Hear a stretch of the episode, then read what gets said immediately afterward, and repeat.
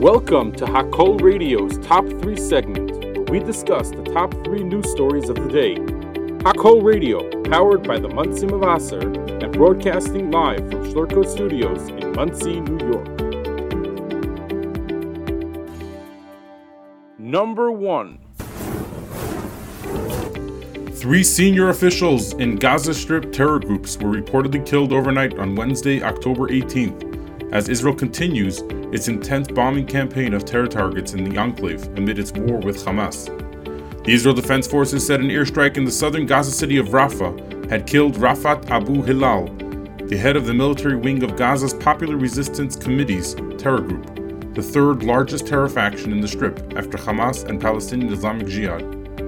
Hamas affiliated me- media in Gaza reported that Jamila al Shanti, the widow of Hamas co founder Abdul Aziz al Rantisi, was also killed in an Israeli airstrike. Al Shanti in 2021 became the first woman elected to the Hamas Political Bureau, its highest decision making body. The reports gave no details on the location of the strike, saying only that it occurred at dawn. Al Shanti is the fourth member of Hamas's political bureau killed by Israel in strikes since the October 7th Hamas onslaught that started the war. Zakaria Abu Muammar, the head of the terror group's internal relations, and Jawad Abu Shamala, who managed the terror group's funds, were killed on October 10th. Osama Mazini, former head of Hamas's Shura Council and a Hamas education minister, was killed on October 16th. Also, on Thursday, October 19th, Palestinian media outlets reported that the head of the Palestinian National Security Forces in the Gaza Strip was killed in an Israeli airstrike. The reports say that Jihad Muhaisin was killed in a strike on the Sheikh Radwan neighborhood of Gaza City. Separately, the IDF said it targeted several members of Hamas's so called Nukba commando forces, who led the October 7th massacre when some 2,500 terrorists blasted through the Israeli border fence, streamed into Israel via land, sea, and air under a barrage of thousands of rockets, and killed some 1,400 people, the vast majority of them Israeli civilians, and also took more than 200 hostages of all ages men, women, and children, elderly grandparents, and babies into Gaza and are still holding them captive. The military said more than 10 Nukba members were killed in the strikes, and they intend to do more. In addition, the IDF said it destroyed hundreds of Hamas sites in the past 24 hours, included, eh, including anti tank missile launch sites, tunnel shafts, intelligence infrastructures, and various command centers. Number 2 The Rafah border crossing between Gaza and Egypt may be the only hope for anyone trying to get out of the Palestinian territory, which has been under Israeli siege and aerial bombardments since, since the terror group Hamas carried out deadly attacks on Israeli southern communities on October 7th. Thousands of, quote, civilians in Gaza have waited for days at the Rafah crossing, the only exit not controlled by Israel, even as the Israeli military has fired a series of airstrikes near the Gaza side of the border. No one from Gaza has been allowed to cross into Egypt, including many Canadians and other foreign nationals waiting to leave. But the Canadian, US, and other governments are trying to negotiate with Egypt and Israel to ensure their citizens can get out of the besieged enclave and that, quote, humanitarian aid can be brought in. Though Egypt has said it is prepared to allow truckloads of supplies into Gaza, experts say that the Egyptian government may not be keen to open the border gates to a torrent of refugees, both because they would need support and that they could include Hamas terrorists. Rafah has, quote, always been a contentious issue among Israelis, Palestinians, and Egypt, said Konstanza Musu, an associate professor at the University of Ottawa.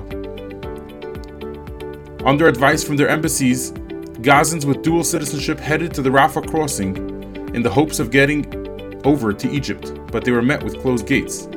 Musa says it's a huge challenge for any government to host a significant number of new refugees. Egypt already hosts 300,000 UN registered refugees from dozens of countries and has seen an additional 317,000 arrive since conflict broke out in, in, their, in its southern neighbor, Sudan, earlier this year. So the government may, not have may have concerns about hosting a large number of newly displaced people from Gaza for an indefinite period of time. But of course, there's another concern for Egypt Hamas. The Egyptian government, as most of the Western world, considers Hamas a terrorist organization and an offshoot of the Muslim Brotherhood, which is outlawed in Egypt. Egypt has been delaying opening the border, claiming that infrastructure repairs are desperately needed. multitudes of construction vehicles have been seen coming and going, while freshly paved roads can be seen on the Egyptian border. Since Hamas took control in Gaza in 2007, Egypt, like Israel, enforced the blockade of the enclave and heavily restricted the flow of people and goods. Like Gaza's main crossings with Israel, restrictions have sometimes been eased, but not lifted, and travelers need security clearance and lengthy checks to pass. In, 2000, in 2008, tens of thousands of Palestinians crossed into Sinai, the Sinai Desert, after Hamas blasted holes in border fortifications, prompting Egypt to commence building a stone and cement wall. So Egypt won't be seeking to help Hamas so quickly, as they have their own issues with the terror group. Egypt has acted as a mediator between Israel and Palestinian factions during past conflicts and periods of unrest. But in those situations, it has also locked down the border, allowing aid to enter and medical evacuees to leave while preventing any large scale movement of people. Even as Israel pursues its heavy bombardment of Gaza in response to Hamas's assault, Egypt has shown no sign so far that its approach will change. Number 3 the Hamas terrorists that carried out a barbaric assault in Israel on October 7th likely used North Korean weapons. Analysis and various evidence, including a video from the terror group itself and weapons seized by Israel, now show. North Korea has previously denied selling arms to the terrorist group, but it is believed so. One weapon at the center of the controversy used by Hamas is the F 7 rocket propelled grenade, a shoulder fired weapon that fighters typically use against armored vehicles. Video of Hamas terrorists using the F 7 rocket launcher has been confirmed through analysis by two experts on North Korean arms and South Korean military intelligence. These rocket launchers fire a single warhead and can be quickly reloaded, making them valuable weapons for smaller militias and guerrilla forces and terrorist groups running skirmishes against heavy vehicles. It's not a surprise to see North Korean weapons with Hamas, said Matt Schroeder, a senior researcher with Small Arms Survey, who wrote a guide to Pyongyang's light weapons. In addition to the F 7 rocket launcher, Hamas propaganda videos and photos have shown its fighters with North Korea's Bulsae guided anti tank missiles. Hamas also used North Korean's Type 58 self loading rifle, a variant of the Kalashnikov assault rifle, the Russian Kalashnikov assault rifle, according to NR Jenzen Jones, a weapons expert who works as the director of the consultancy Armament Research Services. North Korea has long supported Palestinian terror groups, and North Korean arms have been previously been documented amongst interdicted supplies, said Jenzen Jones. Russia uses similar weaponry, and the North Korean F 7 resembles a widely distributed Soviet era RPG 7 rocket propelled grenade, but has a few noticeable differences, including a distinctive red stripe across its warhead. Hamas has published images of their training that shows fighters with a weapon with a rocket propelled grenade with the red stripe and other design elements matching the F 7.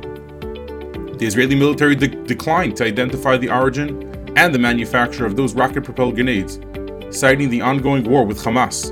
And last week, Pyongyang dismissed the claim, saying it was a quote, groundless and false rumor orchestrated by the United States.